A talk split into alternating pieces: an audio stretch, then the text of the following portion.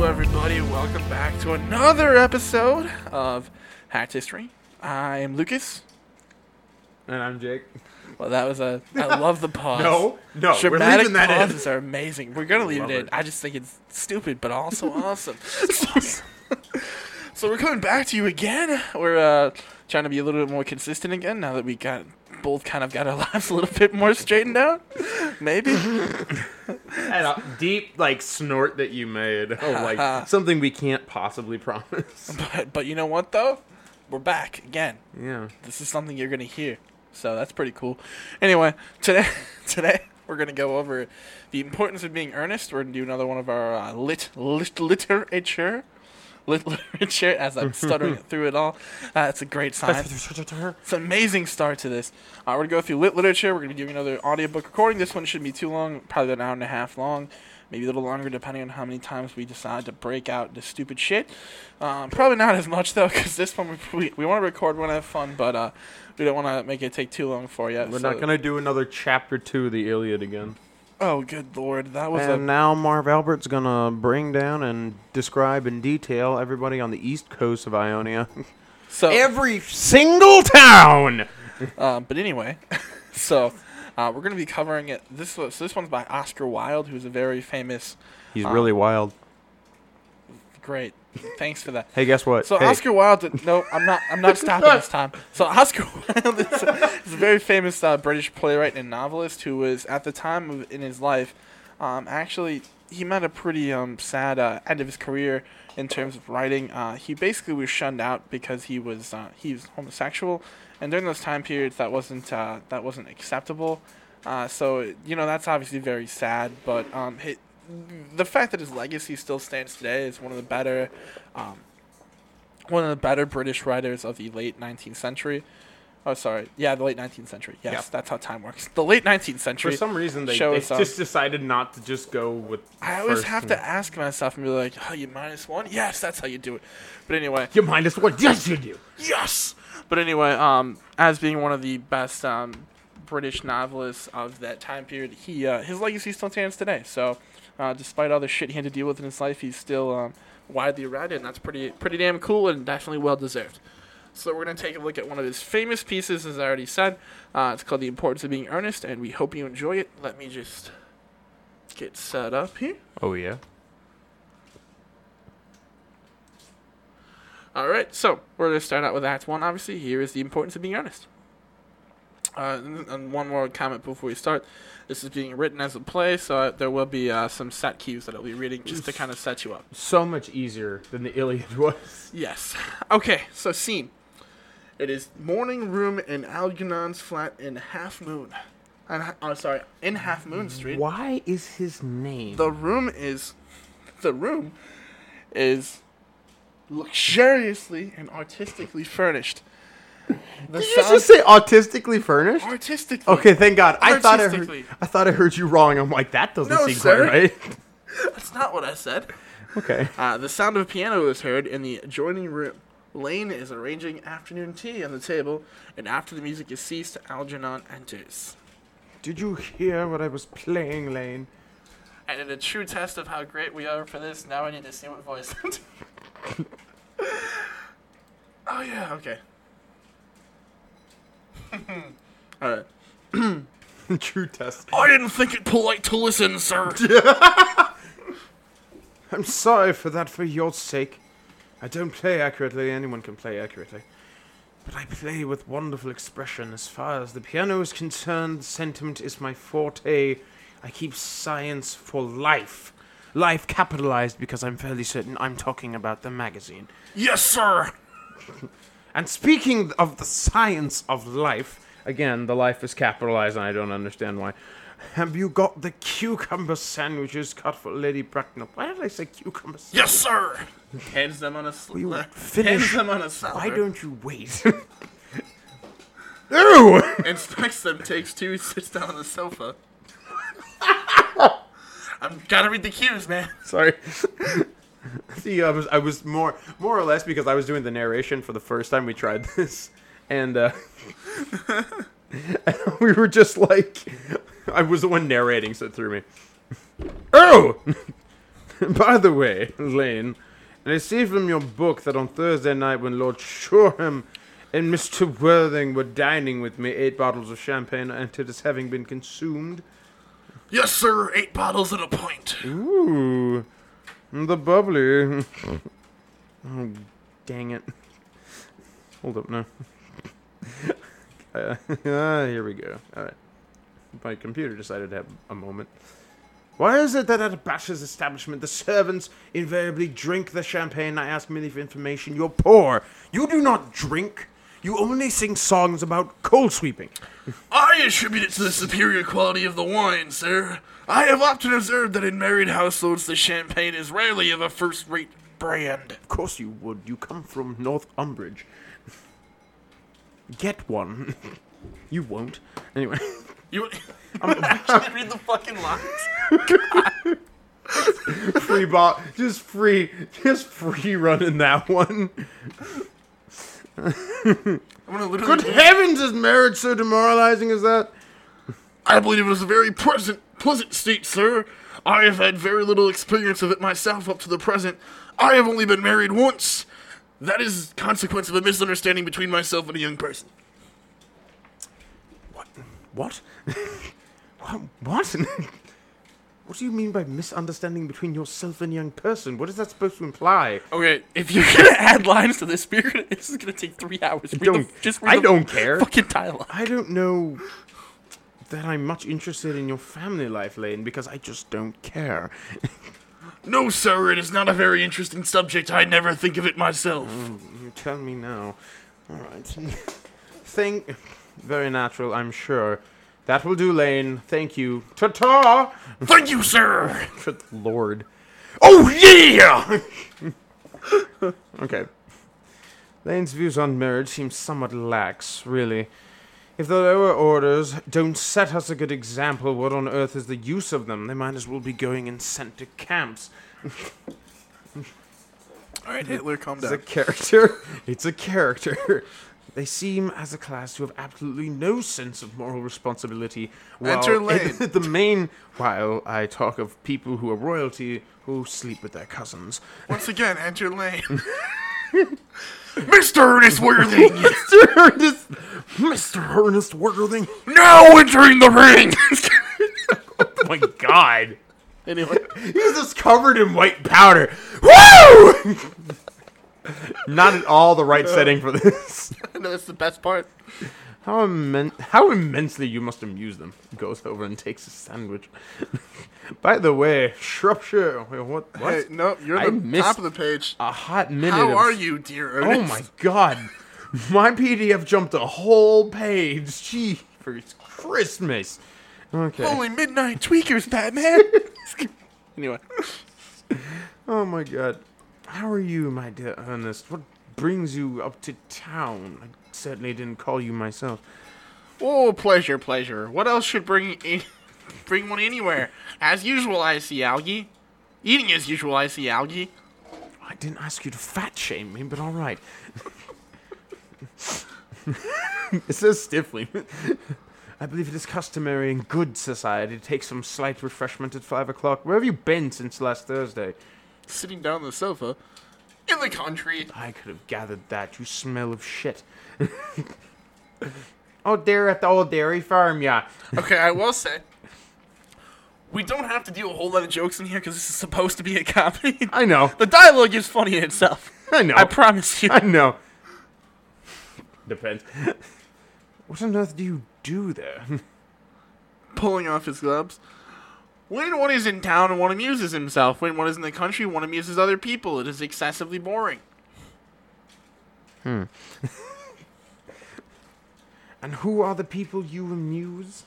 Oh, neighbors, neighbors. Is, is that the farm animals you live with? oh, yeah, and the fish in the pond. I'm gonna do this on my own. I don't care. Got nice neighbors in your part of Shropshire? Perfectly horrid. Never speak to one of them. All right, well, that's a turnaround. All right. How immensely you must amuse them. Goes over and takes a sandwich.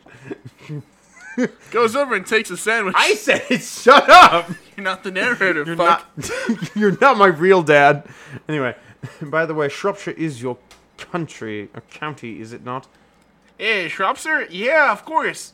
Why all those cups? Why cucumber sandwiches? Why such reckless extravagance in one young?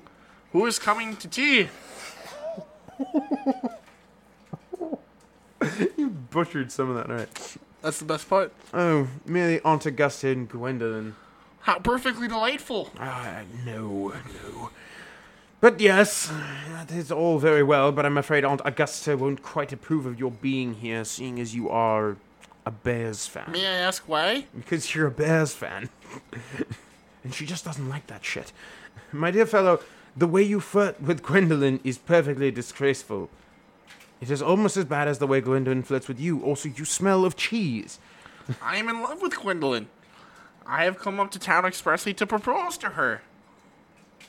With a beer can.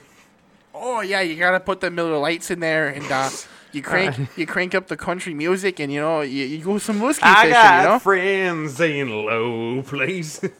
anyway, Nah, it's more like write this down. You know, I don't know what that song is, but alright. it's a country song. It's a country song? Yes. Okay. You, know, you started going the fake Irish route for a minute there. No. It's a, a country song. anyway. Uh, oh. I thought you would come up for pleasure. I call that business. Again, why do you smell of cheese? How utterly ro- unromantic you are. You're trying to date my cousin, of course I am.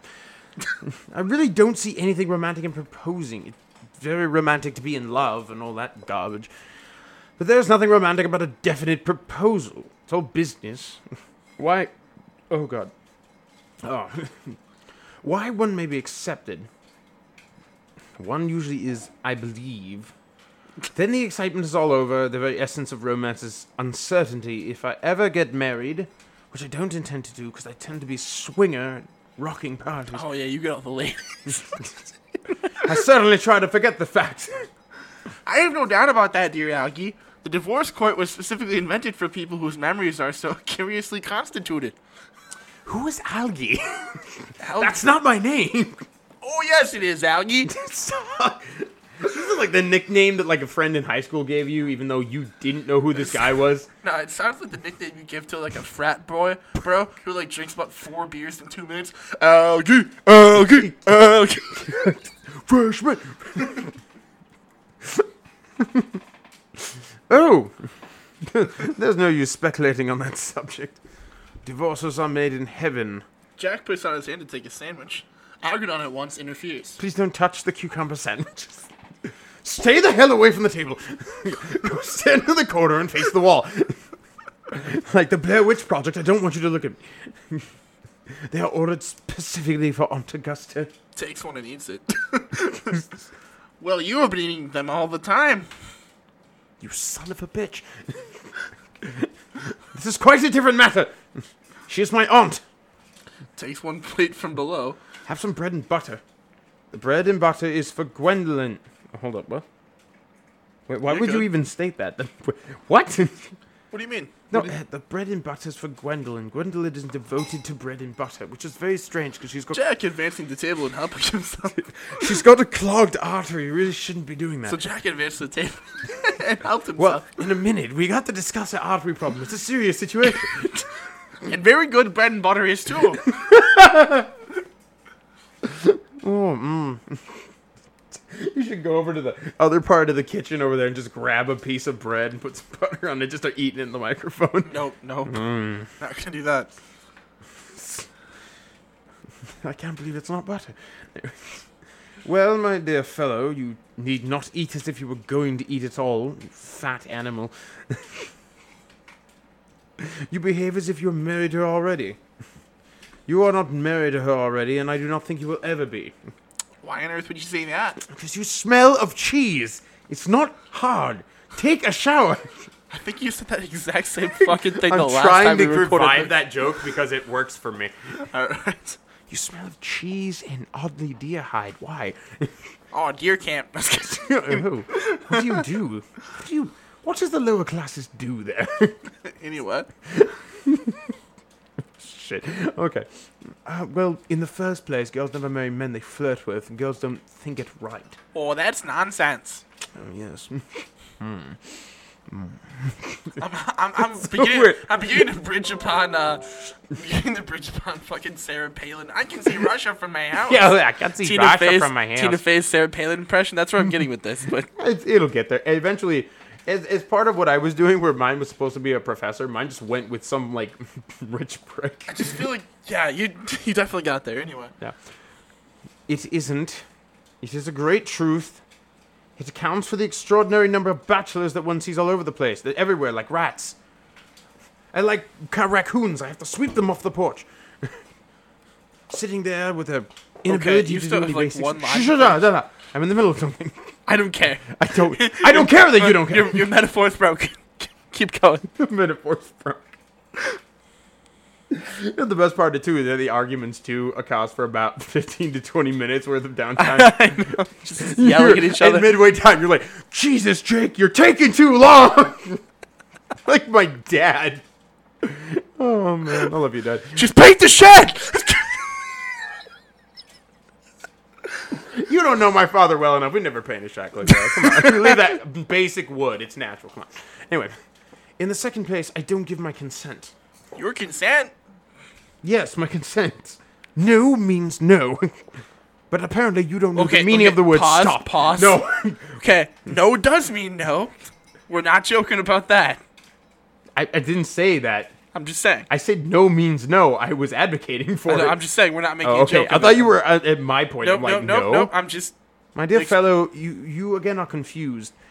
this is the 1800s. Women don't have rights. No. Uh, that was that's again character. That's character. I know. We know. We know. Gwendolyn is my first cousin. And before I allow you to marry her, you will have to clear her up with whole questions. What the hell? You will have to clear up the whole question of Sicily. Rings bell. Cecily? Why did? What on earth do you mean? What do you mean, Algie, by Cecily? I don't know anyone of the name Cecily. I was talking Sicily, the island. You Enter idiots. Lane. Bring me the cigarette case! Boy! Mr. Worthing left in the smoking room the last time he dined here. yes, sir. Look down at the floor! Do not speak to me directly. Lane goes out. Oh, God. Do you mean to say you have my had my cigarette case this whole time? I wish to goodness you would let me know. I've been writing frantic letters to Scotland Yard about it. I was very near nearly offering a large reward. Fucking first world problems over here. You know, he's being sarcastic I fuck, know. right? I'm being sarcastic too. I know, but I'm, I'm saying like the the funny thing is with the voices we chose, your voice is like you picked like such a condescending voice, but then my character I picked like a really diminutive voice, but he's really playing with you the entire time. what I love about it is that this is basically the regularity of the relationship I have as a friend with you. Where I honestly think that in a regular, when we're doing the regular podcast, I think you're condescending like 95% of the time. Just like, okay, well, I'm not trying to be. I know. Give me some side eye through this hole right here. Anyway. we're I. Are these cigarettes yours? They... What is a Marlboro? well, I wish you would offer me one. It happen- I'd happen to be more than usually hard up.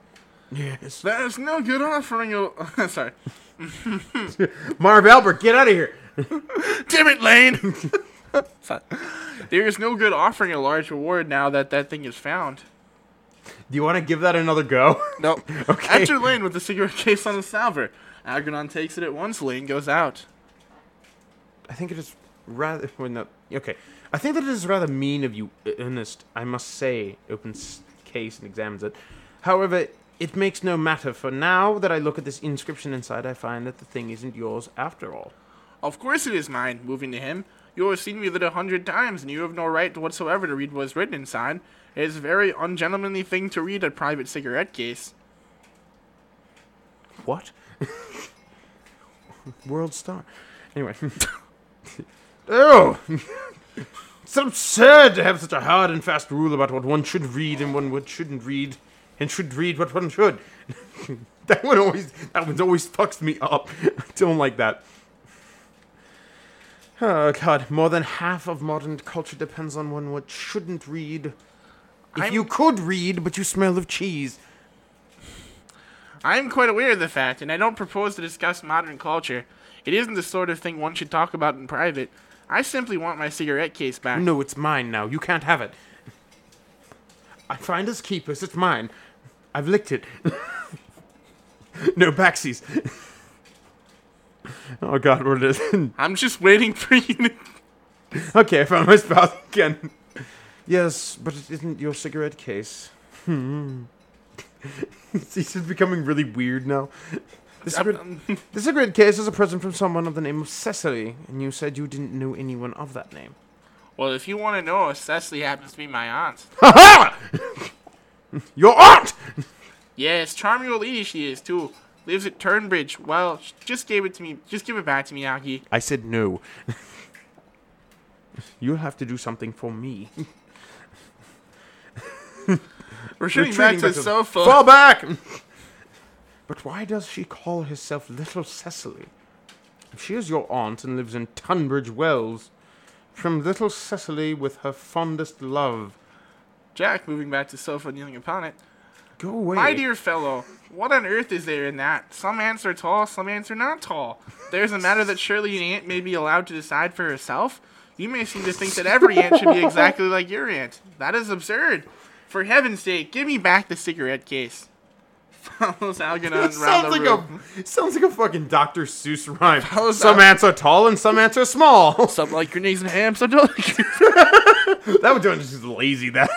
Follows Algernon around the room. yes, but why does your aunt call you uncle? Why does your aunt call you her uncle? From little Cecily with the fondest love to her dear Uncle Jack. There's no objection. What's going on inside your house? I admit to an aunt being a small aunt. I don't understand why it matters to be her size, but why an aunt? No matter what her size may be, should she call her own nephew her uncle? Unless your genetics are so shallow that something is genuinely wrong. This is absurd, for heaven's sake. Oh, hold up. I'm reading your reading your line. I can't quite make out. Besides, your name isn't Jack at all. It's Ernest. You dumb shit. It isn't Ernest, it's Jack. I hate you so much. You've always told me it was Ernest. I've introduced you to everyone as Ernest. Your answer to the name of Ernest. You look as if your name was Ernest. Jesus Christ. Why do we have this conversation every single time? The next line is great. Please say it. I love the next one. You are the most earnest looking person I've seen in my life. It is absolutely absurd you're saying that your name isn't Ernest. This is a not. This is if, like, David Copperfield tried to do a trick, but he sucks at it. Stop Okay, it. so here, here's here's why I've given you immense shit about about free free doing it in these lines. I feel like these flow really well. So when, know. when you're about when you're about to say a really good line that fits perfect after the line before it, and you go off into a tangent, it physically pains me. I just want to hear it, and you don't say it. I'm like, this is like my condescending to you kind of moment. Perfectly absurd you saying your name isn't Ernest. It's on your cards. Here's one of them. Taking it from a case. Mr. Ernest Worthing, B4, the Albany. I keep this as a proof that your name is Ernest if you ever, if ever you attempt to deny it to me or to Gwendolyn or to anyone else. puts this card in his pocket. Well, that seems a little weird. Why? well, that seems a little weird. Who there, are Algie. you? That seems a little weird there, Algie. You're having some suspicions. Anyway, Don't you dare, don't you dare shit talk to me about going on tangents. that's like the third one I've done. You've God, done the third 50 one there. You've done like 50 of them. That's, that's how I do it, man. Well, my name is Ernest in town and Jack in the country, and the cigarette case was given to me in the country.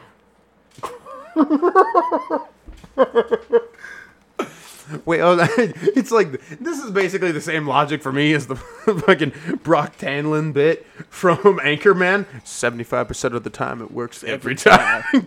well, I'm That's Jack in the country, and I'm Ernest in the city. That's Brian Fantana, uh, Whatever, same thing. Sex Panther. All right. Anyway, Shit. the conversation about Anchorman threw me off. we were going so slow. How the I fuck know. do you manage to lose your spot? Okay, okay. Yes, but that does not account for the fact that your small aunt Cecily, who lives in Tunbridge Wells, calls you her dear uncle. Come on, come, old boy. Oh, you have much. You had. Jesus. You had much better have the thing out at once. My dear Algie, You talk exactly if you were a dentist. It is very vulgar to talk like a dentist when one isn't a dentist. It provides a false impression. you heard me whip it out. well, that is exactly what dentists always do. Now go on! Tell me the whole thing.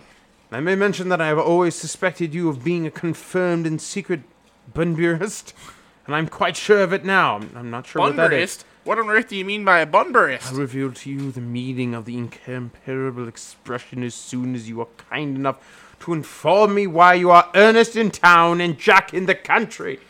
Well, produce my cigarette case first. Jesus. Here it is. Hand cigarette case. Now produce your explanation and pray make it improbable.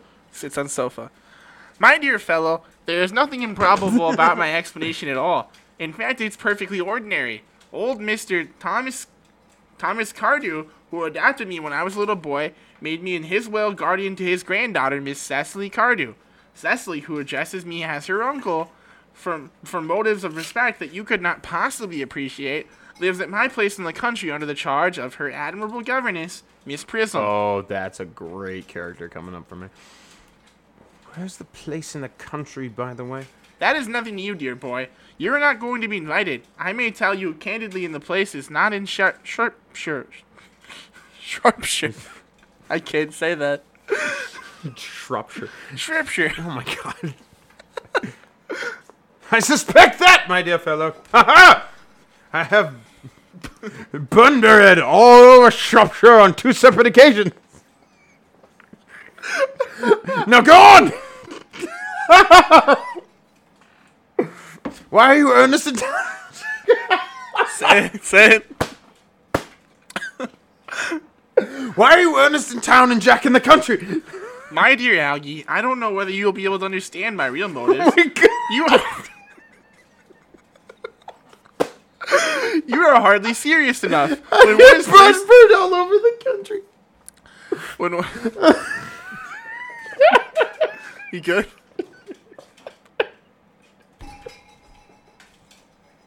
Yeah, I'm good to go. My dear Algie, I don't know whether you'll be able to understand my real motives. You are hardly serious enough. When one is placed in the possession of a guardian, one has to adopt a very high moral tone of all subjects. It's one's duty to do so. Uh-huh. Add as a high moral tone can hardly understand to conduce very much to either one's health or one's happiness, in order to get to up get up to town. I have always pretended to have a younger brother of the name of Ernest, who lives in the Albany, and gets into the most dreadful scrapes. That, my dear Algie, Oh, it's so loud. is the whole truth, pure and simple. I would, I would rather you had just told me you had split personality disorder, but all right. The truth is really pure and never simple. Modern life would be very tedious if it were either. and modern literature is complete impossibility. All complete impossibility. Whatever. He's making a comparison. Whatever, I don't care. I do. It's kind of important. Shut up. At least you've read this like eight or nine times. No, I've read it like twice. But Oh, okay, well. All right, you literature nerd. anyway, that wouldn't be at all a bad thing. Literary criticism is not your forte, my dear fellow. Don't try it. You should leave that to the people who haven't been who haven't been at university. What? I feel like you should leave it to the people of the university. They do That's it the so well in the daily papers. What you are really is a bunburyist. So okay, hang on. No, No, no, No, we're no, moving No. I want No. you to understand No. what I, I want you to understand what he's saying there. He's he's ta- he's talking shit about the media. I- He- no, really? yeah, but he's you. Okay, Jake, explain the joke to me then. The one you literally just didn't get about thirty seconds ago. Explain it to me. I did get it. I just didn't like the way it was written, in my opinion. But whatever. Yeah. Where's your god now? Uh, I was quite right in saying that you were. Disarm me there. That was good. I was quite right in saying you were a bunburyist. You are one of the most advanced bunburyists I know. what on earth do you mean? I have you cornered, you son of a bitch! like, like in his mind, he's got like some sort of spy in his house. I love how like I'm like taking this like super chill and you're, you're just freaking out. I love it. You have invented a very useful younger brother called Ernest in order that you may be able to come up to town as often as you like. I have invented an invaluable permanent invalid called Bunbury. I'm my mind had to kind of comprehend that for a minute, in order that I may be able to go down to the country whenever I choose. Bunbury is perfectly invaluable. if I wasn't for Bunbury's extraordinary bad health, for instance, I wouldn't be able to dine with you at Willis's tonight. Ha for I have. for I really just pops his head in says it and leaves. for I really have been engaged to Aunt Augusta for more than a week. I haven't asked you to dine with me anywhere tonight. God, that's what you think. it's a slow descent into madness. I know. Ah, but I've got you! Slip, slip, and away I go! I feel like that's the kind of guy. I know. You're absurdly curious about sending out invitations. It was very foolish of you. Nothing annoys people so much as still receiving invitations. You much better dine with your Aunt Augusta. She doesn't exist. I haven't the smallest intention of doing anything of the kind. To begin with, I dined with them on Monday. And once a week is quite enough to dine with one's own relations. Sorry, there was an ant on my leg. In the second place, whenever I do dine there, I'm always treated as a member of the family. Sent down with either no woman at all or two. Wait, what? what the hell? What does that mean? I don't know. In the third place, I know perfectly well whom she will take, whom she will place me next to. Tonight, she will place me next to Mary Farquhar, who always flirts with her own husband across the dinner table. This is not very pleasant indeed, not even very decent. And all that sort of thing is enormously on the increase, because all of that. I was gonna make a jazz intonation, but I'm like, oh shit, the timelines don't match up here. Okay, we can't No. do that. It's all about that jazz. That sort of thing is enormously on the increase. The amount of women in London who flirt with their own husbands is perfectly scandalous. it looks so bad. It's simply washing one's own clean linens in public. He hates love. Just. I hate to say it, part of me exists in this character that very personally right now, and that's a sad and kind of scary. He just thought. fucking hates love. I don't hate love, but I hate certain expressions of love, and I don't know why. He's like, you shouldn't flirt in public. It's fucking disgusting. Co- cover up that ankle. Anyway, the amount of women in London perfectly scanned. Okay, it looks so bad. It's simply washing one's clean linens in public. Besides, now that I know you to be a confirmed Bunburyist, I naturally want to talk to you about Bunbury.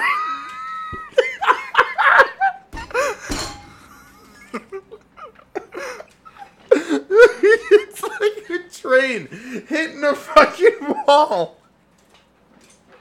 I keep going, and it shuts me down. I want to tell you all the rules. about Bunbury.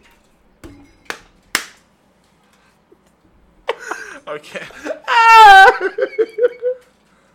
Oh my god, I haven't had this much fun reading a book in years.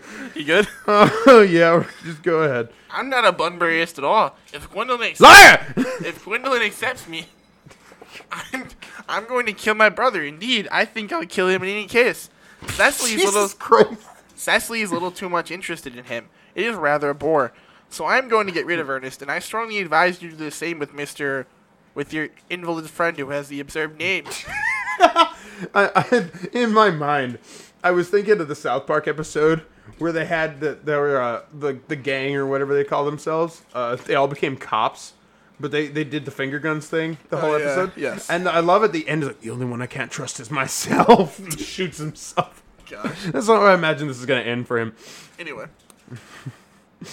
Nothing will induce me to part with Bunbury. and if you ever get married, which seems to me extremely problematic, you will be very glad to know. You what? Okay. Oh, okay. That was weird because I thought I was looking. There's a dot on my screen that made me think it was a, a period. You will be very glad to know Bunbury. A man who marries without knowing Bunbury has a very tedious time of it. that is nonsense. If I marry a charming girl like Gwendolyn, and she is the only girl I ever saw in my life that I would marry, I certainly won't want to know Bunbury. You already do. then your wife will.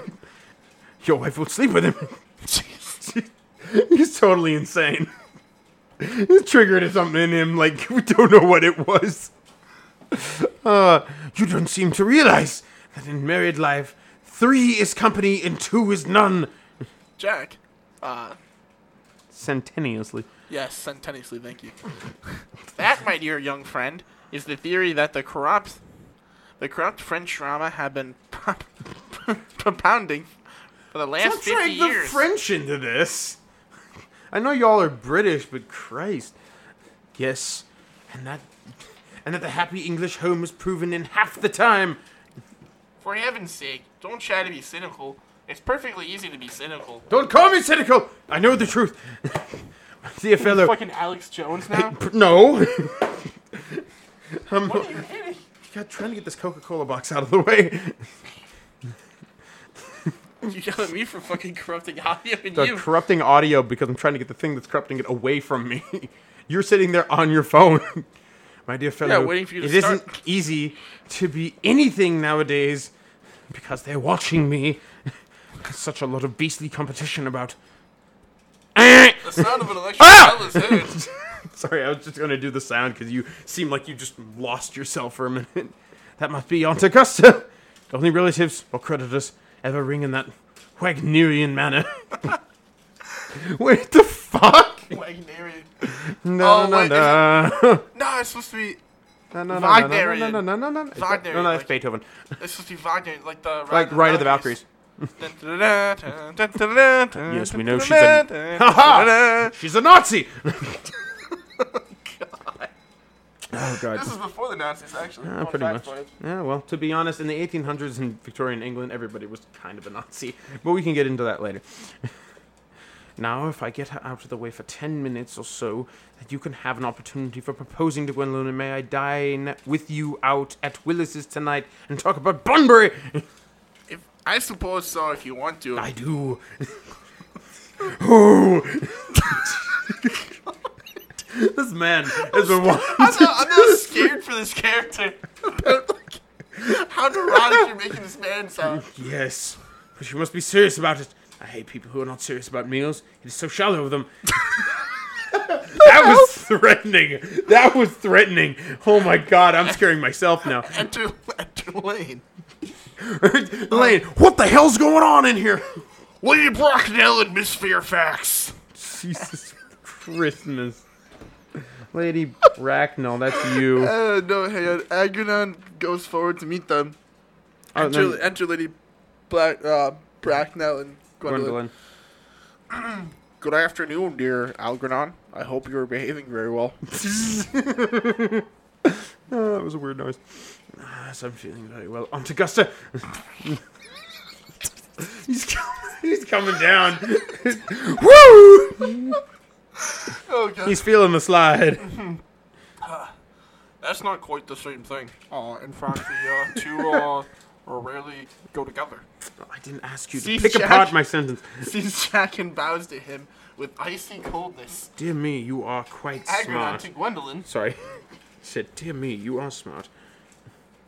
Uh, hang on. Is this you or me? That's me. I just said it. So Gwendolyn is. That's also you, I believe. Oh, okay. I'm always smart. Aren't I, Mr. Worthing? Good lord. You're per- you are quite perfect, Miss Fairfax. But that's so stupid. You're so stupid. Oh, I hope that I'm not that. I would. It would leave no room for developments, and I've tried to develop in many directions. Gwendolyn and Jack sit down. Oh, I hate this voice character already. It's making me angry. I'm sorry if it if I were a little late, uh, Algernon, but I was obliged to call on dear Lady Harbury. I haven't been Sasha, well, Selena Obama. I I haven't uh, been there since uh, her poor husband's death. I uh, wrote a Percy on his death. It's just Obama now, I guess. Go ahead. Uh, I don't care. Uh, I never saw a woman so altered. She looks quite 20 years younger. And uh, Aw. now I'll have a cup of tea and one of those nice cucumber sandwiches you uh, promised me. That's much better, actually. Certainly, Aunt Augusta. Goes over to the tea table. Won't you all come and sit here? Oh, Gwendolyn. Thanks, Mama. Ew. I'm quite comfortable where I am. Algernon picking up empty plate in horror. Good heavens, Lane! Why are there no cucumber sandwiches? Order them specifically! Lane. he loses his shit over a sandwich. Great. Poor Lane. You wouldn't have Lane's the way he is. Lane, gravely. Wayne? Lane. Oh. There were no cucumber sandwiches in the market this morning, sir. I went down twice. No cucumbers! No, sir, not even, not ready. no, sir, not even for ready money.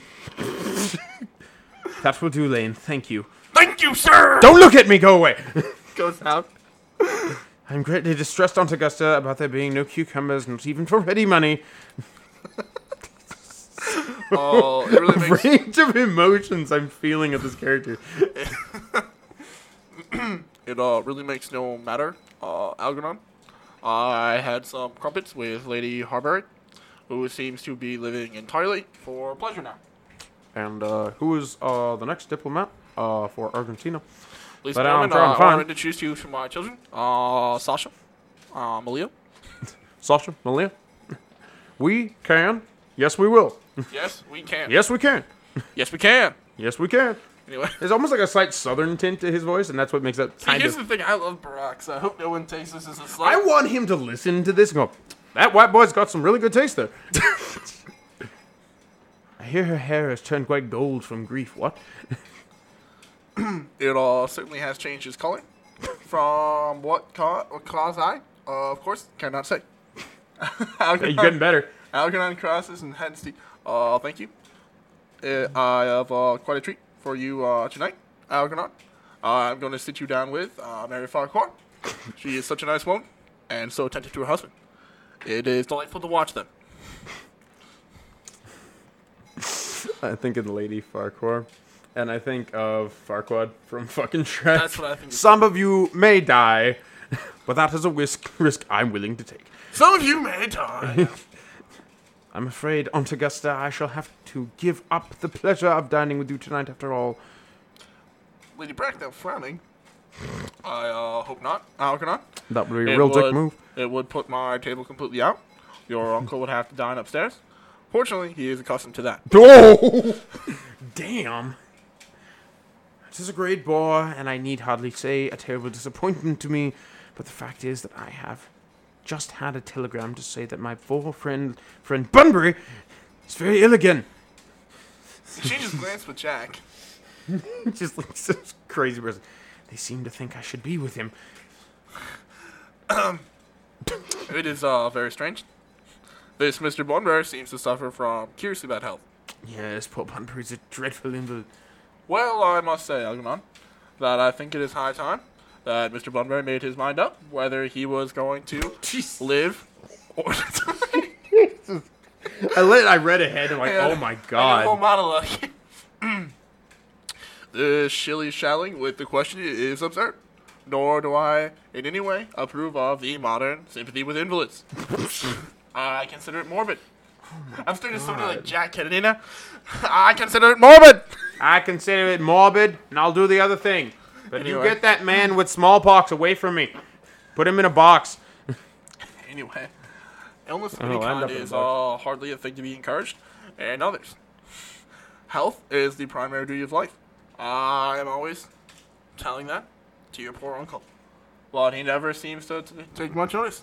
As far as any improvement in his ailment goes, I should be much obliged if you would ask Mr. Bunbury from me to be kind enough not to have a relapse on Saturday, for I rely on you to arrange my music for me.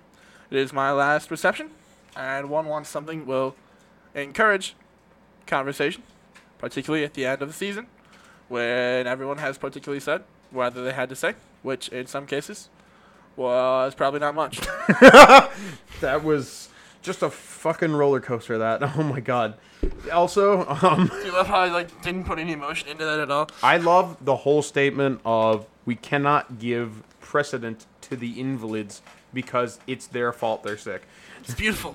This is basically how medicine was. If anybody listens to my medical podcast, That is basically how medicine worked back then.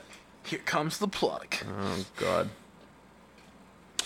I will speak to Bunbury, Aunt Augusta, if he is still conscious, and I think I can promise he will be all right by Saturday. Of course, the music is a great difficulty.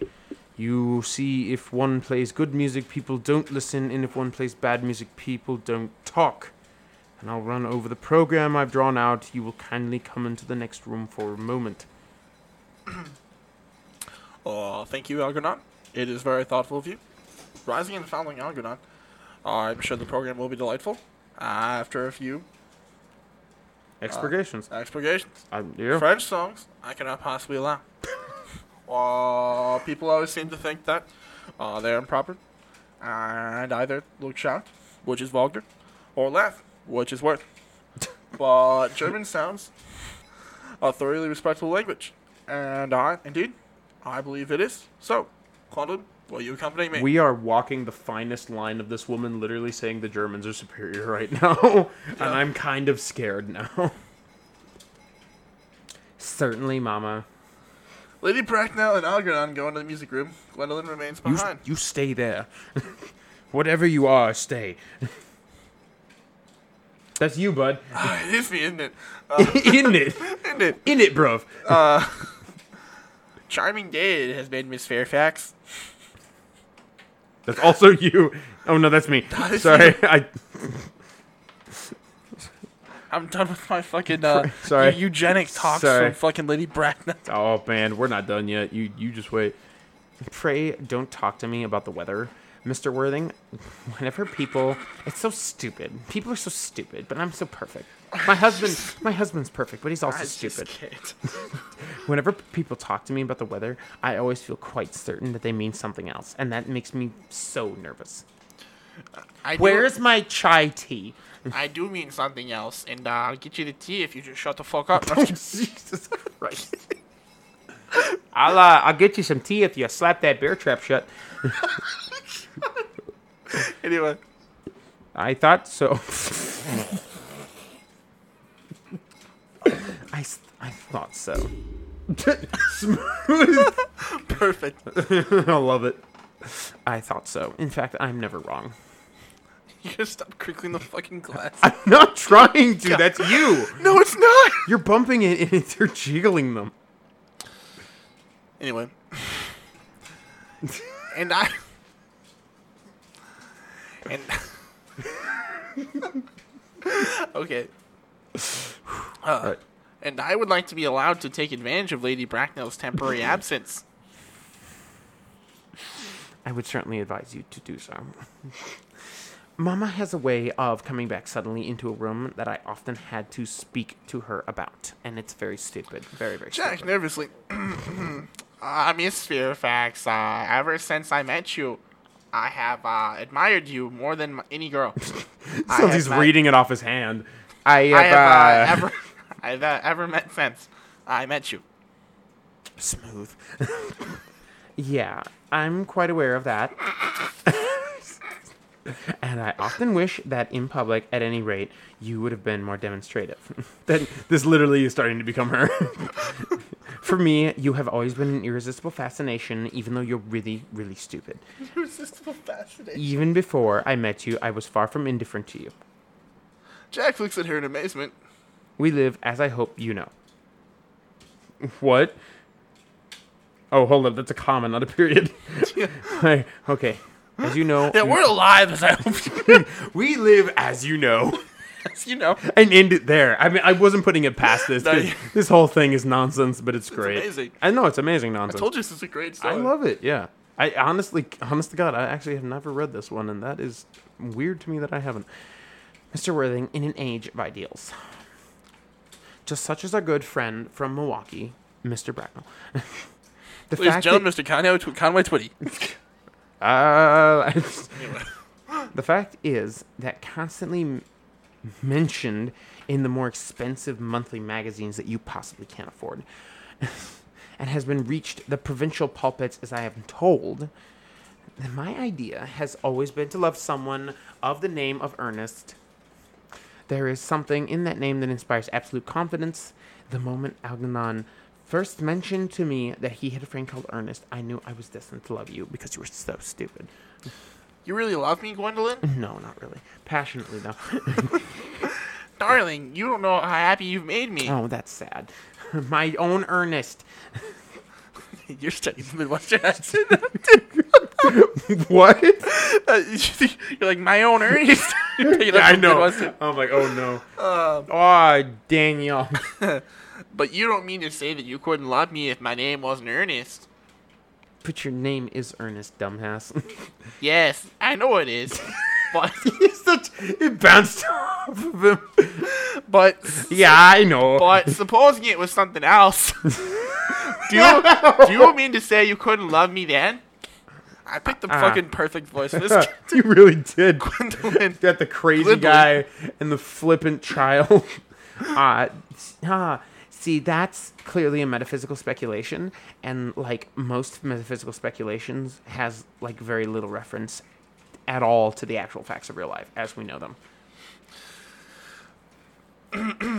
Personally, darling, to speak quite candidly, I don't much care for the name of Ernest. I, I don't think the name suits me at all. That's stupid. This is stupid. it suits you perfectly. It is a divine name. It has the music of its own. It produces vibrations.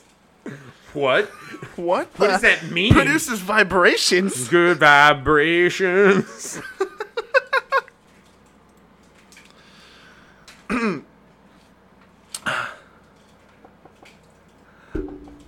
Uh, did you say that produces vibrations? yeah. Okay, all right. Sorry, we're gonna have to cut all of that smooth. that's fine. Well, really, Gwendolyn, I may say that I think there are lots of other much nicer names. I think, for instance, a, a charming name. you missed a whole section of that. I'm gonna let it go. No, no, no, no. I should probably. Wait, what? I think Jack, for instance, a charming Oh, yeah, I think Jack, for instance, a charming name. name. No, Jack is stupid. No, there is very little music in that name, Jack. She sounds like she's someone who, like. If any at all, indeed, it does not thrill me. Ew.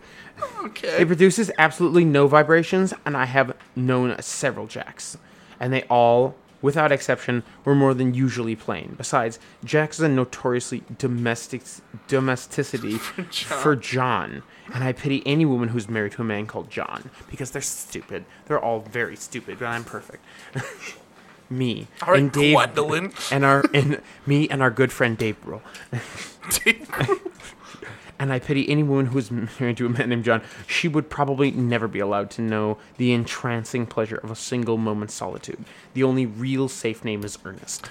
so here's the thing. No disrespect to anybody who's named John, Gwendolyn, Jack, or Ernest, but what the fuck are these people's problems?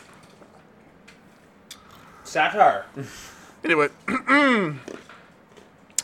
Gwendolyn, I I must get christened at once. I mean, we, we must get Smash married at once. I mean, we must get married at once.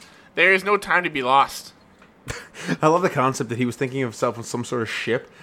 Got to christen that bitch by smashing a champagne bottle on the side. Someone bring the wine. Anyway, Jack. His name is Ernest. No. Um, Oh, sorry, no, Gwendolyn. hold up. Uh, married, Mr. Worthing? Jack, it sounded well. Surely you know that I love you, and you led me to believe, Miss Fairfax, that you were not absolutely indifferent to me. That's stupid. I adore you, clearly, but you haven't proposed to me yet. Nothing has been said at all about marriage, and the subject has not even been touched on. Besides, marriage is only going to throw off my yoga schedule. Jack, well, may I propose to you now? No. I think that it would be an admirable opportunity and to spare you any possible disappointment, Mr. Worthing. I think it only fair to tell you that, frankly, beforehand, uh, that I am fully determined to accept you. Gwendolyn! Yes, Mr. Worthing? Uh, what have you to say to me? You know what I have to say to you. Whoa! you know what's good? hey, you know what's up. yes, but you don't say it. Gwendolyn, will you marry me? Gets- Goes gets uh-huh. goes on his knees. No, yeah. of course I will, darling. Oh, God. How long have you been about it? I'm afraid. What the fuck is that? Just, just, just, How long have you? How long have you been about it? Sounds like something like no. It sounds like something you'd see in like a hip hop video or like some girl like in the What's background of good like a with it, rap yeah? song. It's like, how long you been about it? What's good, girl? How long you been about this dick? You know what? If you can look like the bad guy while my brother's listening to this, that's fine. I'm not gonna censor myself. This That's is our fine. podcast. I'm afraid. That's all. oh, you, You have a job. you know- I'm yet to get You know, one. you know what's perfect? the next line is it starts with "I'm afraid."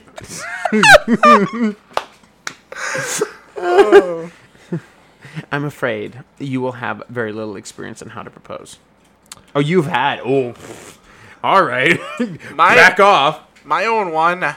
I have never loved anyone in the world but you. That's that's dumb. Yes, but men often propose for practice, and I know my brother Gerald does. Gerald is perfect. He's also really, really stupid. All my girlfriends tell me so.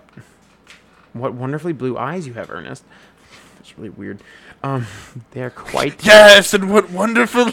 What wonderful like- eyes you have. it It would be like, nice if I could put them in a sounds jar. like fucking Little Red Riding Hood. it really And does. yes, what uh, what beautiful, whatever you have. I Beautiful, whatever you have. forget the lines, but you know I'm trying to. Yeah, they're quite, quite, they're really, really blue. And I hope that you will always look at me just like that, especially when there are other people present. See, Ooh, this is getting weird. look at me. Pretty much. When you think about the character that I'm modeling this off of, that's kind of accurate. See, she like stops just short of saying your eyes are like crystal pools of. Is that a, is that from something?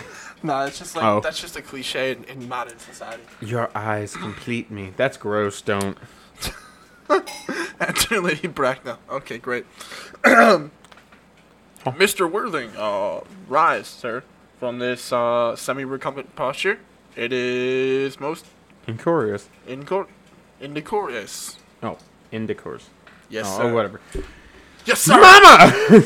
Mama. just Ooh. All right. Sorry. He tries to rise, and she restrains him. I must beg you to retire.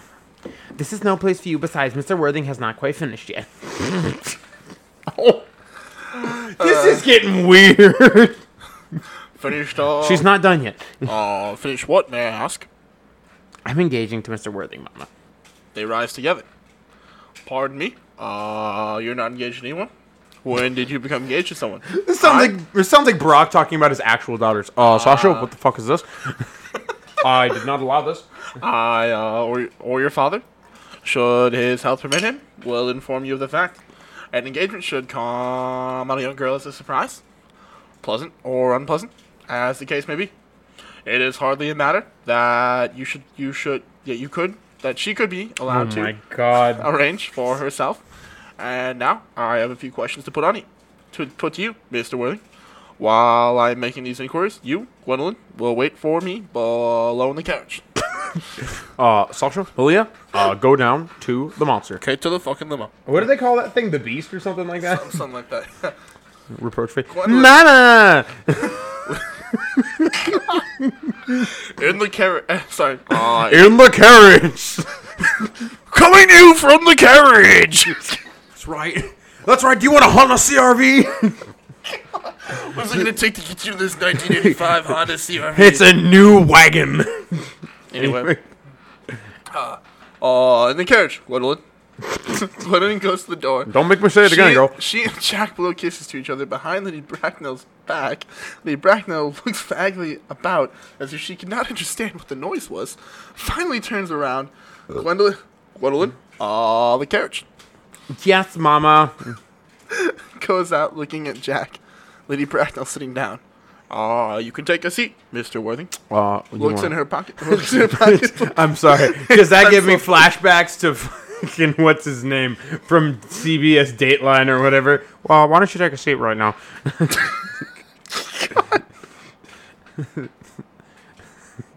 That's what you. Uh, did you want to tell me what you're doing here?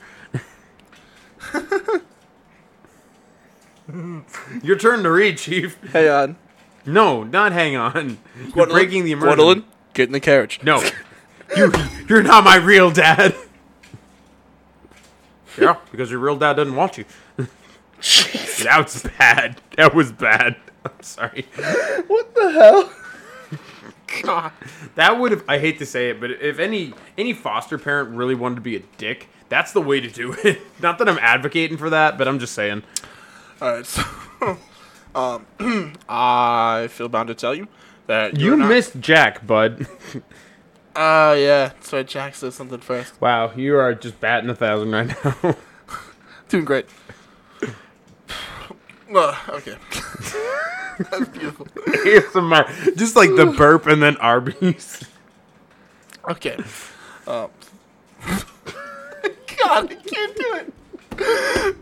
I got you. Thank you, lady. No, Sorry. thank, thank you, Lady Bracknell. I prefer standing. I'm not. I'm gonna. Oh yeah, Hang that's okay. I'm not gonna finish this conversation between myself. Pencil and, and notebook. I feel bound to tell you that uh, you are not down on my list of eligible young men. Although I have the same list as the dear Duchess of Bolton has. We work together, in fact.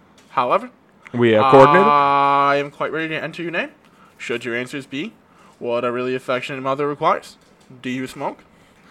oh, buddy. Oh my God. Well, yes, I must admit I smoke. Uh, I'm glad to hear it. a man should always have an occupation of some kind. There are far too many idle men in, uh, in London as it is. How old are you? 29. Uh, very good age to be married at. I've always been in opinion that a man who desires to get married should know uh, either not everything or nothing. Which you do you know? I know I know nothing, uh, Lady Bracknell. I'm pleased to hear it.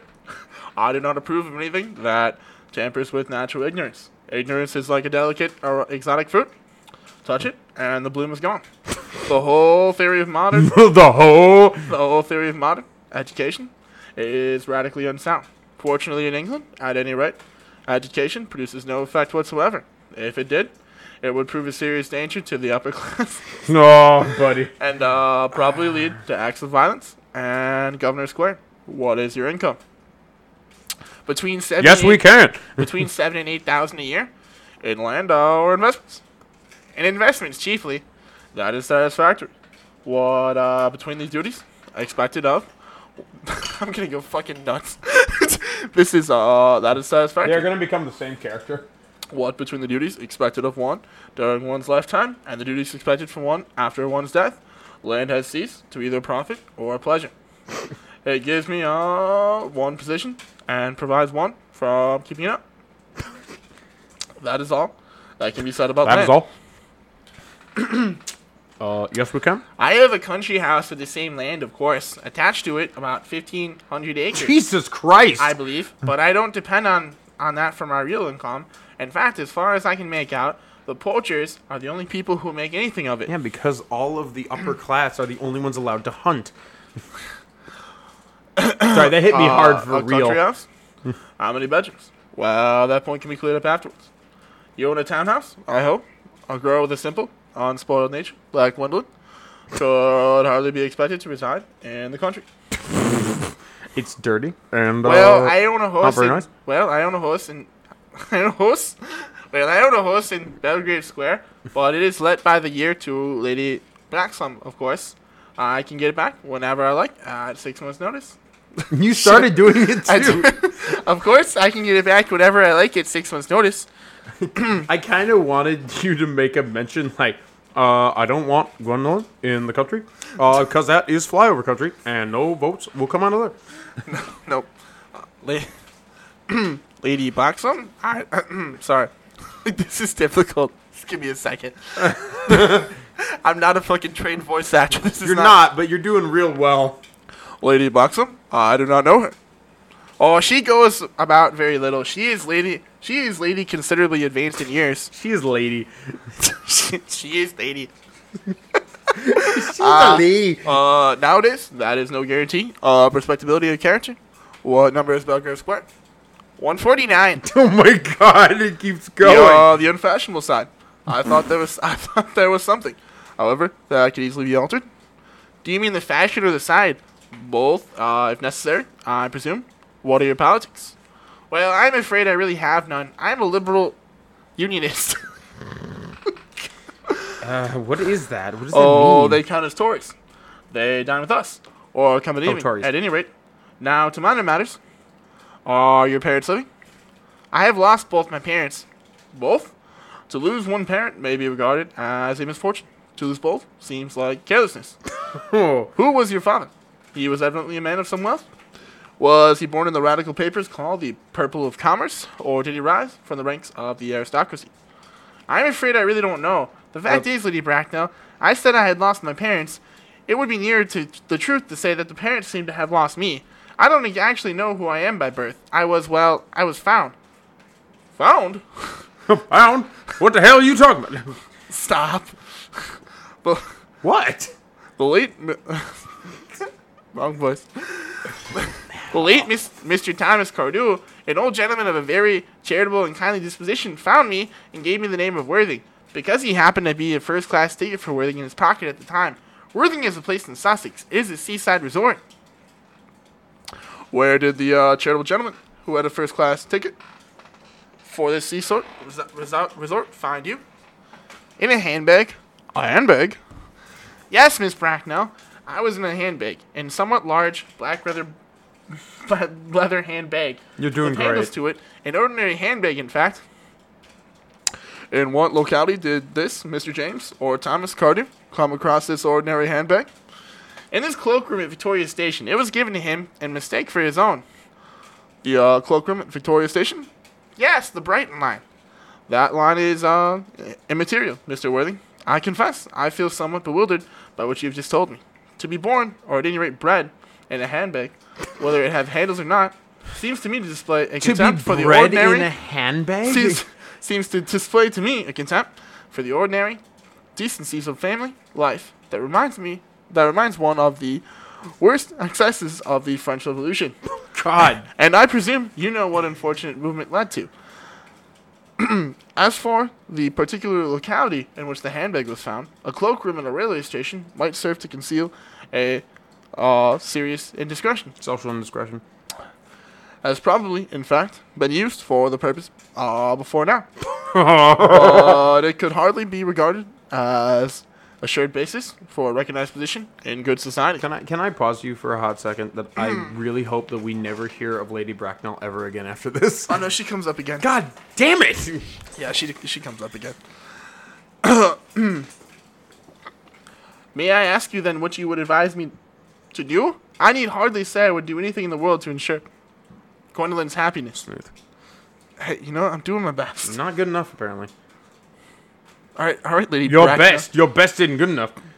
I wasn't bred in a fucking handbag. I mean, maybe you were. I don't know what's going on. I would uh, strongly advise you, Mr. Worthing, to try and acquire some relations as soon as possible, and to make a de- definite effort to produce, at any rate, uh, one parent of either sex before the season is quite over. well, I don't see how I could possibly manage to do that. I can produce the handbag at any moment. It is in my dressing room at home. I really think that should satisfy you, Lady Bracknell. Me, sir? what the fuck is that? Uh, me, sir? That was your typical white guy voice. That was my Bradley who works in accounting. Me, Uh, sir. Me, sir? What has it to do with me? Uh, you can hardly imagine that I and Lord Bracknell were dream of allowing uh, our only daughter, a girl brought up with the utmost care, to marry into a cloakroom and form an alliance with a parcel. Good morning, Mr. Worthing. Lady Bracknell sweeps in majestic indignation. Good morning. Algernon from the other room strikes up the wedding march. Da da da da da. No, Jack wait. looks Shit. perfectly furious and goes to the door. For goodness sake, don't play that ghastly tune, Algie. How idiotic you are. Ah, yes. The Do you want me to tell you about Bunbury? the music stops, and Algernon enters cheerily. Did it go off all right, oh boy? You don't mean to say that Gwendolyn refused you? Yes. He's covered in white powder. Woo! I found it in the back room. I know it is a way that she has. She's always refusing people. I think it is the most ill-natured of her. Oh, Gwendolyn is right as a trivet. as far as she is concerned, we are engaged. She's Her right as a mother trivet. is perfectly unbearable. Never met such a gorgon. I don't really know what a gorgon is like, but I'm quite sure that Lady Bracknell is one. In any case, she's a monster, without being a myth. Jesus. Which is rather unfair. I beg your pardon, Algie. I suppose I shouldn't talk about your own aunt in the way that that in, in that way before you.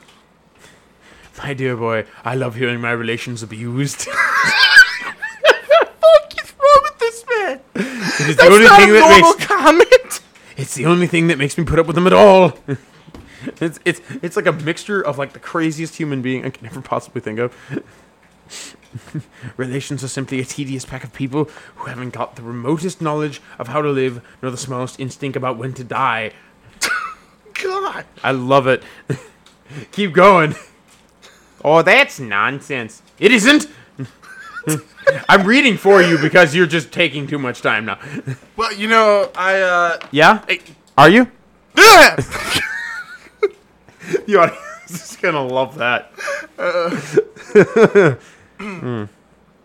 Uh, well, well, I won't argue about the matter. You always want to argue about things.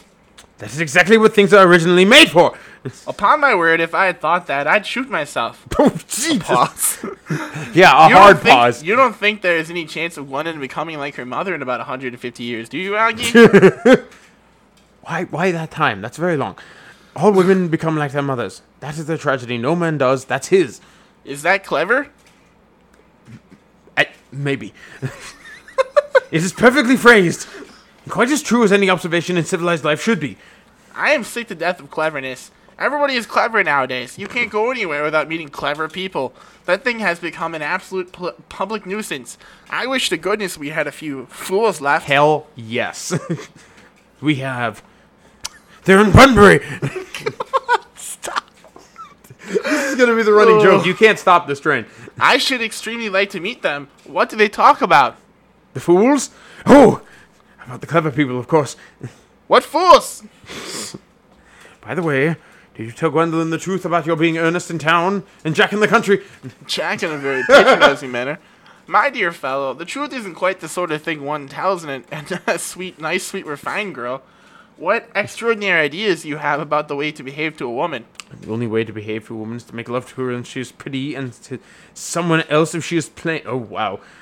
Oh my I god! I didn't read that all the way through, and it all triggered off at once. Good lord. Oh, that is nonsense. Oh no! it's my bro code. what about her brother? What about the profligate, pro, profligate Ernest? your oh, brother. before the end of the week, I shall have got rid of him. I'll say he died in Paris of, of apoplexy. I, we know that disease. Lots of people die of apoplexy quite suddenly, don't they? yes, but it's hereditary, my dear fellow. It's the sort of thing that runs in families.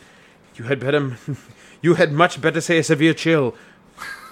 God. You are sure a severe chill isn't hereditary or anything of that kind? No, you idiot! of course it isn't. Very well then. My poor brother Ernest is carried off suddenly in Paris by a severe chill. That gets rid of him. Jesus Christ. But I thought you said that Miss Cardew was a little too much interested in your poor brother Ernest. Won't she feel his loss a good deal? Oh, that is all right. Cecily is not a silly romantic girl. I'm glad to say she has had a she she has got a capital appetite, goes long walks, and pays no attention at all her at all to her lessons. Her lessons. Hmm. I would rather like to see Cecily. I will take very good care you never do. She, she is excessively pretty, and she is only just 18. Ooh. Two almost 30 year old men. Probably. Well, yes, because that. That's the time period, I hate to say. I But know. Have you told Gwendolyn yet that you are an excessively pretty ward who is only just 18? Or Oh. you have an excessively pretty ward that's only Oh, one doesn't just blurt these things out to people. Cecily and Gwendolyn are perfectly certain to be extremely great friends. I'll bet you anything like that, that half an hour they have met, they'll be calling each other sister. Women do only do that when they have been called each other a lot from of other things first. Or called each other a lot of other things first. Now, my dear boy, if we want to get a good table at Willie's, if we want to go to the Shake Shack, we really must go and dress. Do you know it is nearly seven? Oh, it is always nearly seven. Oh, don't you question me! well, I'm hungry. I never knew you when you weren't.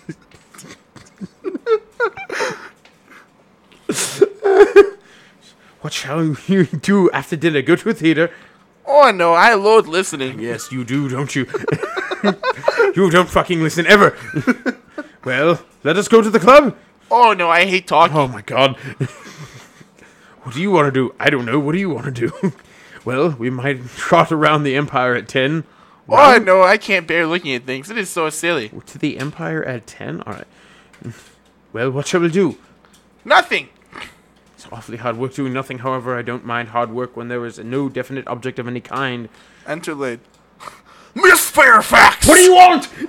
Enter Gwendolyn goes out. this sounds a lot like Macho Man Randy Savage. Coming on down to the ring, brother. I don't know. That's, that's I'm just going for abrasive loudness in this. yeah. Gwendolyn. Gwendolyn, upon my word. No, no, no. No, no, no. That's right. He starts it first, and then I, Oh, okay. Yeah, and I okay, get to have my crazy moment. I, Algie, kindly turn your back. I have something very particular to say to Mr. Worthing.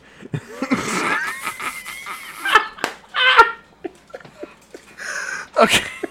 you, okay, get on. Sorry, I shouldn't put my hands over my mouth. That was funny.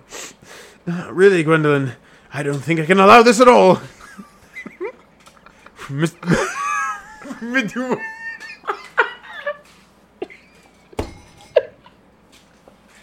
Ah, okay. Algie, you have always adopted a strictly immoral attitude towards life. You are not quite old enough to do that. Algernon retires to the fireplace. Son of a bitch! I'll get you for that, and I'll make it look like an accident. oh, Fucking hell. Go. That's you. Go. Okay. My own darling.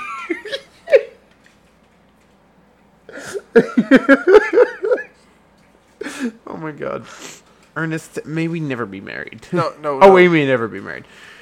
From the expression on Mama's face, I fear that we never shall because she's stupid. She's stupid, stupid, stupid. Few parents nowadays pay any regard to what their children say to them. The old fashioned respect for the young is fast dying out. That's why I'm 25. and I try to pretend like I'm 18. The uh, whatever influence I ever had over Mama, I lost at the age of three. She only buys me Starbucks, and she doesn't let me get a macchiato. oh God. okay, there we go. But although she may prevent us from becoming a man and wife, I may marry someone else and marry often. Nothing that she can possibly do to alter my eternal devotion to you. Dear Gwendolyn. Yes, that's my name. the story of your own romantic origin. The story of your romantic origin. I can't read now. but that statement fucked me up real good. I can tell. As relate, don't you condescend me.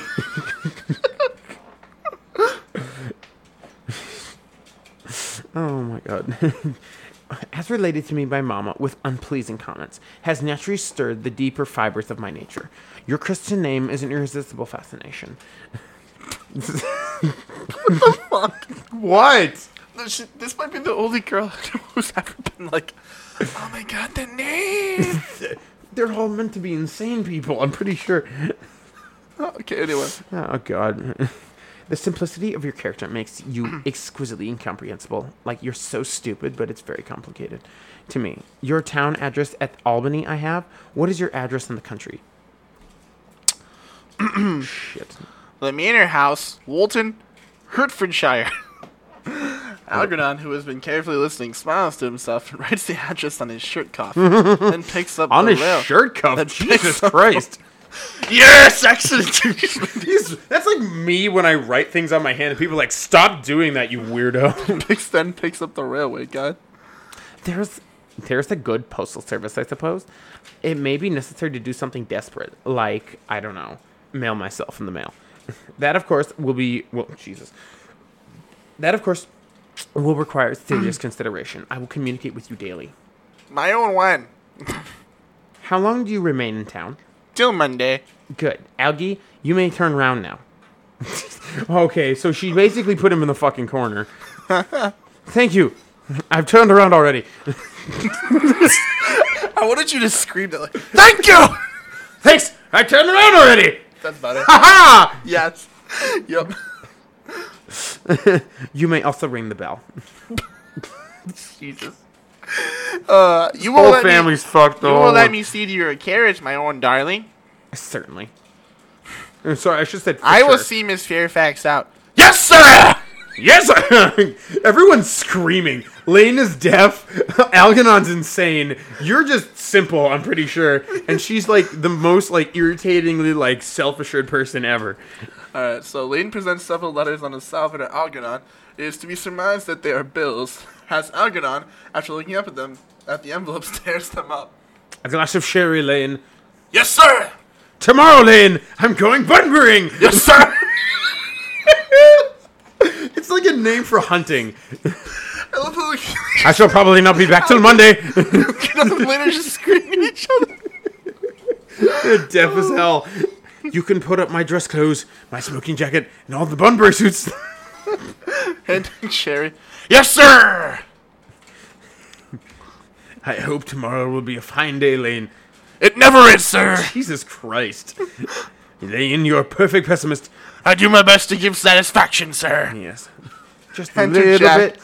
Enter Jack. a little. Lane goes off. Mm-mm. There's a sensible intellectual girl, the only girl I ever cared for in my life. Algernon is laughing Im- Im- immoderately. What on, what on earth, what on earth are you so amused at? Oh, I'm just a little anxious about poor Bunbury, that's all. What is wrong with this man? Sort of believes his own lies. This is uh. like Shutter Island where they've let him have a run of the whole thing. If you don't take care, your friend Bunbury will get you into a serious scrap one day. Scrape. Someday. Jeez. I love scrapes. They're the only thing that are never serious.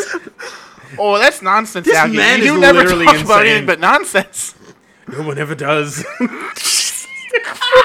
What the fuck? Jack looks indignantly at him and leaves the room. Algernon lights a cigarette, reads his shirt cuff, and smiles. Act drop.